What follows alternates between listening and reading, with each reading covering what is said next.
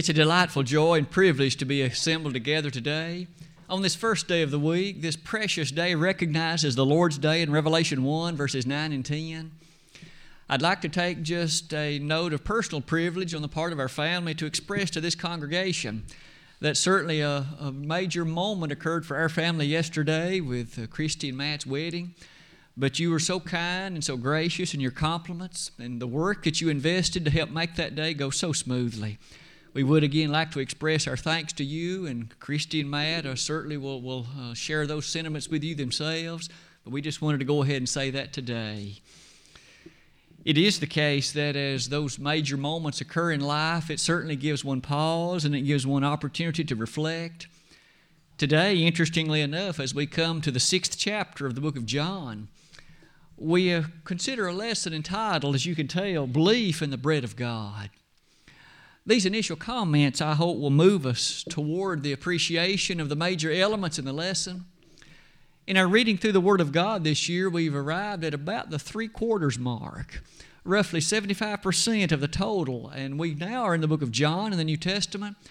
And you'll notice that these comments perhaps are immediately in order as we make comparison or at least think about the books of Matthew and Mark and Luke and John, those first five, four books of the New Testament, we find such major considerations. You'll notice some things are common. Quite often, a miracle may occur in many of the gospel accounts, but immediately John seems to be so different. You'll notice that there is not one single parable in the book of John, not one. 21 chapters and not a single reference to a parable. Interestingly enough, there's also a very, very few miracles. John's emphasis, his objective, seems to be different than what would demand the presentation of those things. You do notice, though, with me, that there are many long discourses, conversations in which we see Jesus personally interacting. There was that state status in chapter 3 of his discussion with Nicodemus. In chapter 4, his meeting with a woman at the, Samar- at the well there in Sychar. That's just to name two of others that could have been mentioned. I would also ask that you notice as we continue our journey through that book that John clearly casts a strong element of emphasis, doesn't he, upon the last elements in the Lord's life in the flesh.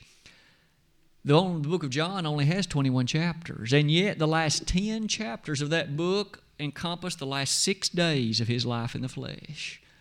Not only that, again, only 21 chapters, and the last nine of them are the last 24 hours of his life in the flesh.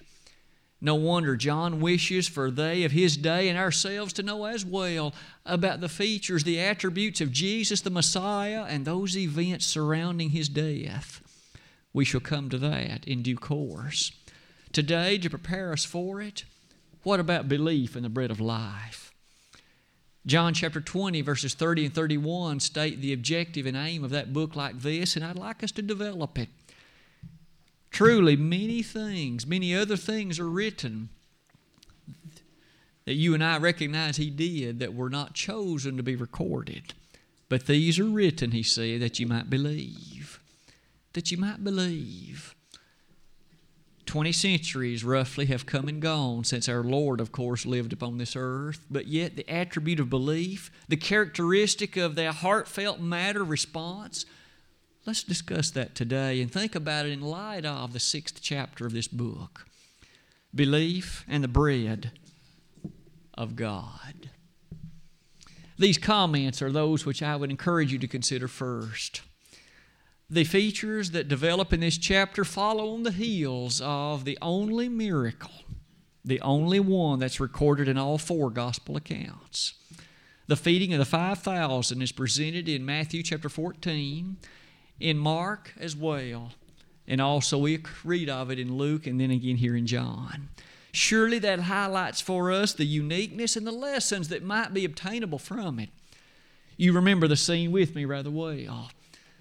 Jesus was often busy in teaching and in sharing the blessed news and often healing others. And we appreciate on this occasion a large multitude was there with the Lord, and the close of evening was gathering about him.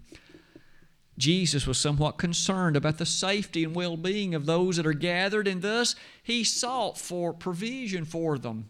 He was afraid they might faint if they were sent away having had no meal.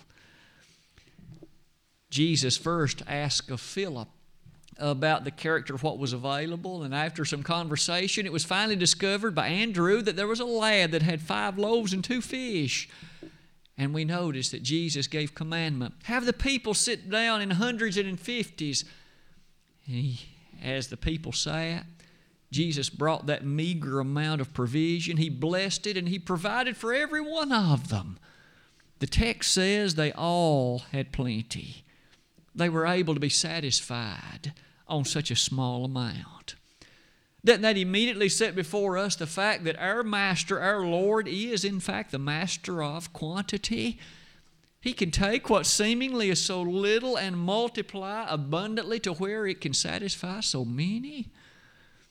How many other times in the Lord's ministry did He perform something like this? He fed 4,000 with such a meager amount as well. We also remember the marvelous matter touching the lives of those who were motivated and moved by that which He set before them. As you think about all of those things, you might also notice there was sufficient amount that even fragments, the leftovers, were gathered up. Might I ask you to appreciate rather quickly and somewhat amazingly what the people did next.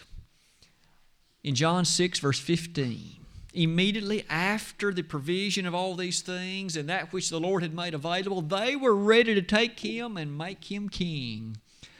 Maybe that still says so much about often that which is the human way of doing things. You fill our stomachs, we're happy to do whatever you want us to do. We've had presidential candidates and others that seemingly have operated on a motivation like that. Here, they were prepared on the basis of nothing more than this if you can feed us and take care of us like this, we'll be happy to do whatever you'd like.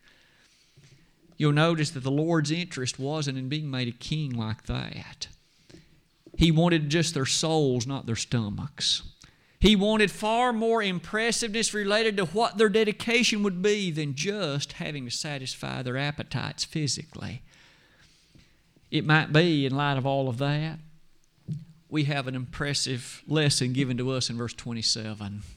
I'd like to ask you to read it. John 6, verse 27. Labor not for the meat which perisheth, but for that meat which endureth unto everlasting life, which the Son of Man shall give unto you, for him hath God the Father sealed. Labor not for the meat which perisheth. The Lord didn't say for you and me not to provide for our families. He wasn't by any means asserting that you and I need not to make effort physically to make sure we have food. There should be nothing taken from this to command us not to raise a garden. The context and what the immediate matter set before us is the Lord was encouraging them of that day and us as well to set our sights above those things physically in which that always and only is what motivates us and moves us and guides us. Life has so much more spiritually to offer than that. Labor not for the meat which perisheth, but notice how he finished it. Verse 27 But for that meat which endureth unto everlasting life. Is it the case then that you and I use this sojourn, this life in the flesh, to make preparation for that life? Which is eternal. This life is not going to last in this flesh very long. Ask anyone who has a few years on them, they'll tell you how quickly and fleetingly life passes. It seems only yesterday we watch our youngsters born, and before you know it, we're giving them away in marriage. Before you know it, we see other attributes of ourselves as the hairs turn color and the wrinkles on the face appear, Life has a way of moving on where Jesus says, Labor not for the meat which perisheth, but for that meat which endureth unto everlasting life. Is the concourse of your life and mine directed in such a way that we appreciate the sweetness and the blessing and reward of pursuing the meat that is unto everlasting life? In Matthew chapter 25, verse number 46, The closing verse to that chapter, the Master himself made reference to the righteous going away into everlasting life. Life which always has its provision, life which always has its abundance, life which is fully centered on Jesus Christ. In many ways, the closing thought to that is provided in Revelation 21, where therein we have a picturesque view, a dramatic scene in which we find the righteous, those that have in fact labored here but have passed on to a reward. We find that they are able to partake of that which God and the Son and the Spirit offer around the clock all the time. That's genuine provision, isn't it? Maybe in light of that, we close that slide by noticing this interesting lesson about Jesus' kingship.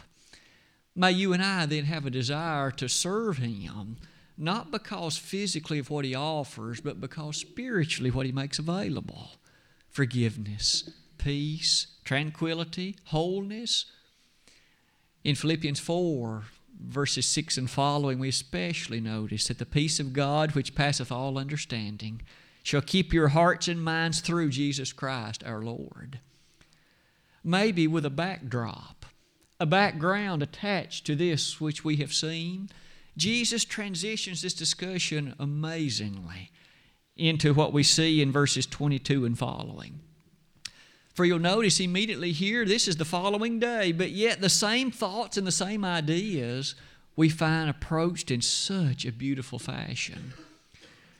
After all, we notice that the people now chased Jesus on the next day. He had fed them the day before and they wanted some more. You see, we all like to eat. And they were interested in coming to one for whom they could find provision without having to pay for it. Jesus made available all of these things. They chased the next day to see what else they might could find from him. That's when he challenged them. Don't labor for the meat that perishes he had a deeper message, he had a more profound truth. Perhaps in light of that, you'll notice that now the discussion turns using that same idea of bread to the manna that the children of Israel enjoyed. In verses 30 and following, we find that mention is made about the bread that God gave then and how that the Lord uses that for discussion like this. Please notice the conversation, and thankfully it's brief, but it reads like this. In verse number 28, then said they unto him, What shall we do that we might work the works of God? After the Lord challenged them to not labor for the meat that perishes, but rather to pursue that which was of God, they then ask, What is it, Lord? What is it, Jesus, that we then should do that we might work the works of God? A very fair question, isn't it? The Lord's reply is this one, verse 29. It's what Brother Ted read a moment ago. Jesus answered and said unto them, This is the work of God that ye might or that ye believe on him whom he hath sent. We find these comments. Please notice the development if you would. Jesus himself referred to belief as a work here directly before you and me the appreciation of our understanding, the Lord Himself said then that belief falls under a category of the works of God. This is what they were to do. There are so many times in the Word of God we encounter concepts that remind us of that one. I bring that up and mention it for the following reason. The human family has struggled with this concept for centuries seeing an antagonism between works on the one hand and belief on the other. Works on the one hand and faith on the other, as though they're distinct, as though they're separable, and ne'er the twain shall meet. And yet, in this occasion, fairly early in the Lord's ministry, he made observation of the fact that when they asked, What then are we to do that we might work the works of God? he said to believe. And forevermore, He intertwined belief and works, and in the plan of God, they cannot be separated. In the provision of what God has before us, the two cannot be separated to the point that they are never to be seen together. Consider some of the other attributes of what you and I see in the Word of God. In James chapter 2, beginning in verse 17, we remember there in that famous refrain relative to the matter of works and faith. Yea, a man may say, Thou hast faith, and I have works. Show me thy faith without thy works, and I will show thee my faith by my works. Isn't it true then that the works, when one does that which the Lord has commanded, one is merely demonstrating his confidence, his assurance, and his faithfulness in the greatness and the provision of God? Not only that, consider the example of Noah. In Genesis chapter 6, verse 22, it says, Thus did Noah according to all that God commanded him, so did he. But then in the inspired commentary of Hebrews 11 7, it says, Noah acted in faith constructed an ark to the saving of his house.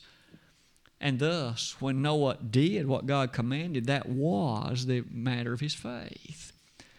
Today, faith and works, as they did in the first century, they go inseparably together. No wonder then at the bottom, when you and I contemplate the stumbling that ideas like this have caused, we almost recoil in confusion. How could it have been so difficult for people to understand? In fact, I would ask you to note this development. Some have used ideas like this one as it touches the subject of belief, and it says, well, that then excludes baptism. If the works of God involve belief, Jesus didn't mention baptism there, and therefore, how should that be viewed? In fact, Ephesians 2, verses 8 and 9 bring it together like this. When you and I see the nature, the description of what Paul put before the Ephesian brethren, he said to them that you and I appreciate that by faith or by grace are you saved through faith. And that not of yourselves, it is the gift of God, not of works, lest any man should boast. Some might then state, if it's not of works, doesn't that exclude baptism? In light of what you and I have just studied, if it's not of works, that excludes belief too.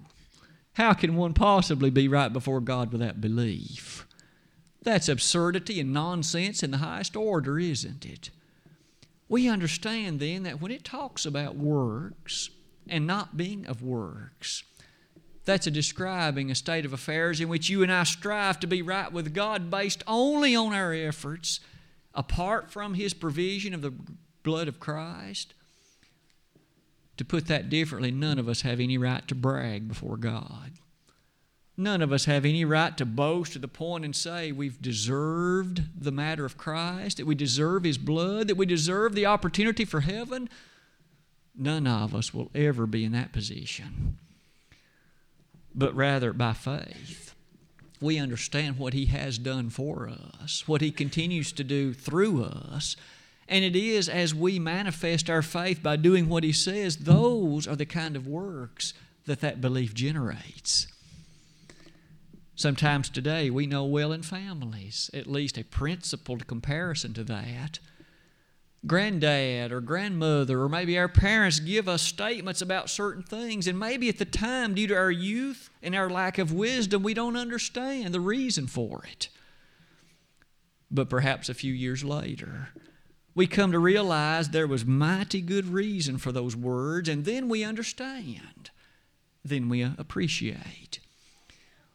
We notice here in this particular scenario and setting that Jesus told them well that these works was what God demanded, that would naturally produce the other things that would go with it. Maybe the next slide, as we develop that thought like this, it helps us see that what comes from the Lord, as He describes all of these things, the people took His words in an incorrect way. Isn't it true there still can be misunderstanding in the mind of some? They misappreciate the context. When the Lord mentioned works, they attached it to bread, and they then were seeking for some physical bread again. That kind of bread was not what was on the Lord's mind. Jesus said in verse 35, I am the bread of life. The Lord was then and continues to be that which provides nourishment, sustainability, and the understanding of what makes our life here all that it needs and can be. when there's life that's not directed according to Jesus, when there's life that isn't centered on Him. It's a life that's lost its way. It's a life that's dangerously misdirected. It's life that's traveling the wrong way on a one way street. We pass through this way one time. Life can only be lived once. There are no U turns to go back and do it again. As we pass through it, may we then in wisdom realize, I, Jesus said, am the bread of life. We then need to partake of Him, allow Him to be the guiding thrust, direction, and objective, and appreciate that all the promises of this chapter will then be ours forevermore to enjoy. As you look at some of the things, I would ask you to notice. The people ask about the manna of the Old Testament. Jesus had to plainly tell them that was provided by God, but it was not the bread of God. For Jesus said, I am the bread of life. Today, the question that personally comes then to you and me is this are we allowing the devil to bring other things in our lives to encompass major portions of it so that Jesus is taking a back seat? I'm reminded of those bumper stickers, and I'm sure you've seen them too, that says, Jesus is my co pilot. Friend, that's not a good statement. He needs to be the pilot, and I'm in the back seat following. All of us need to be in a position like that one we are not co pilots with Him if we're following the teaching of the Word of God. Is it not told to us in Revelation 14 4? Follow the Lamb whithersoever He goeth. If I'm sitting in front of Him or beside Him, I'm not following Him. We need to follow Him. It is told to us in Hebrews 6, verses 19 and 20, He is our forerunner. We aren't running beside Him, we're running behind Him as He leads us into the pathways of everlasting peace and goodness. Maybe those thoughts challenge us with those things that come next, which really fulfill the last section of John chapter 6. You and I have noticed then that following Christ is paramount. Nothing else in life is as important as that. There are many things that occupy our thinking, our time, and our attention, but nothing else even comes close to making sure that we're right with God through Christ. For if we've missed that one, we've missed everything. Look at how Jesus says that. Many times over the closing few verses, and we won't nearly read all of them, but I would at least ask you to notice some of them. John chapter 6, verse 53. Verily, verily, I say unto thee, except ye eat the flesh of the Son of Man and drink his blood, ye have no life in you. That's a very stern statement, isn't it? He here makes a recognition, a comparison to his blood and his flesh, and he asserts that except or unless you eat that flesh and drink that blood, you have no life in you. Some have pondered or wondered whether or not that was a reference at least in a veiled way, to the, to the sacraments, the characteristics of the communion, the Lord's Supper. It is not a reference to that. This is a reference to a much deeper principle, at least in terms of the early part of the Lord's ministry. Remember, this was early on. This was long before he instituted the Lord's Supper. This was long before the features tantamount to that physical fruit of the vine and that unleavened bread this was not related in time to the Passover. In fact, we find in this a very gra- graphic description of the total being of one's life. Often, when you and I think about ingesting something, think about the way the human body does that. You eat some food that you like, be it an apple or a steak, or perhaps you drink some liquid and you know that the chemical nature of your body and your stomach and the other features of your digestive system can take the elements of that food, chemically break it down, provide it to the cells of your body, which they in turn then proceed to use it to do the various things that those cells are supposed to do. Be it the lung cells, the cells in your brain, the cells and the other features of your body that comprise the muscles, for example. Notice here the Lord said, Unless you eat my flesh and drink my blood, unless you make the features of me and that which I teach a vibrant, continual, and living part of you, you have no life in you. You're not of me. The provision of life that comes by virtue of what the Lord has revealed and spoken is to permeate you and me that thoroughly, that completely, and that fully. If it does, we have the description of the blessings of this chapter. We have the bread of life and the peace that comes with it. We have the sustenance and fullness to carry out the efforts of the Master's work. But if we do not, we don't even have life within us. Look at the next verse, verse 54. Whoso eateth my flesh and drinketh my blood hath eternal life, and I will raise him up at the last day. Two things about that verse capture our attention. First, he says, unlike the earlier ones who did not do those things and did not have life, now he says that those who do this, namely drinking his blood, eating his flesh, they have eternal life. Their life has directed upon this earth in a fashion to be pleasing unto God. Their sins have been washed away. And that leads us to the last part of that verse. Something at the last day is going to happen to them. The last day. Doesn't that, among other things, remind us that time as we know it is going to come to an end? Although it seems as if the earth just turns on its axis once every 24 hours and things just look the same today as they did yesterday, there is going to come a time when there's going to be the last day. Things are going to come to an end. The closing saga is going to be sung, if you will, and when it does, we notice something amazing. I'll raise him up. Now, everyone's going to be raised in a general resurrection. The Lord taught that in John 11.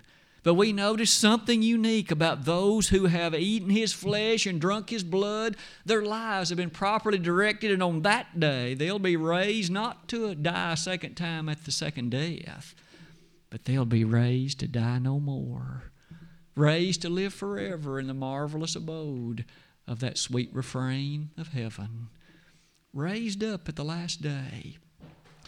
I'm reminded of that scene in 1 Thessalonians chapter 4.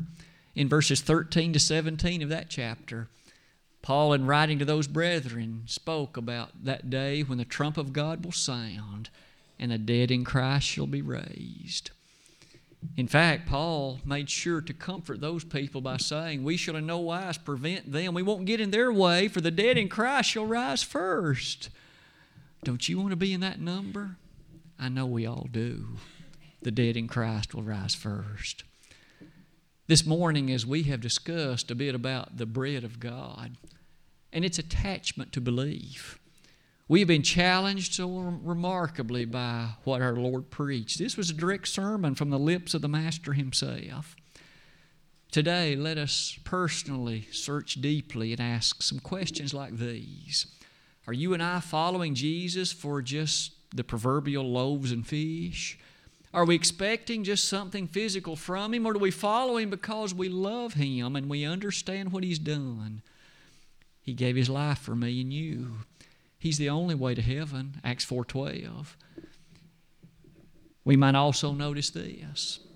What about an ongoing basis? Are you and I eating His flesh and drinking His blood every day? Do others see in us what they should see? I hope that they do. I trust that we each will have that desire. Today, it is always true, though, that there is a time of invitation and a time of soul searching opportunity. If you find yourself this very day separated from Him, you are not eating His flesh nor drinking His blood. Why not make a change in that so that, by the way, in a few moments you can partake of this Lord's Supper and do so with a smile on your face, knowing what it all means. If you have never rendered obedience to the gospel call of invitation, you must believe him to be the Son of God. There's no question or option to that, John 8 24. You must repent of your sins, no choice in that matter, Acts 2.38. You must confess his name as the only begotten Son of God, commanded of, of us in Matthew 10 32 and 33. And you must be baptized for the remission of your sins, commanded, as you and I have noticed in Romans 6, verses 3 and 4. If today you would have a desire to, in fact, participate in those events, obey that gospel, what a sweet, sweet day it'd be for you. We'd be honored to celebrate with you. If you have begun that walk with Christ, but you haven't been faithful, others know about the shortcomings in such a way that you would wish for them to know your change in direction in life. Notice we're told, confess your faults one to another. If you know of things you'd like to confess and beg God to forgive you, we'd be honored to pray with you and for you.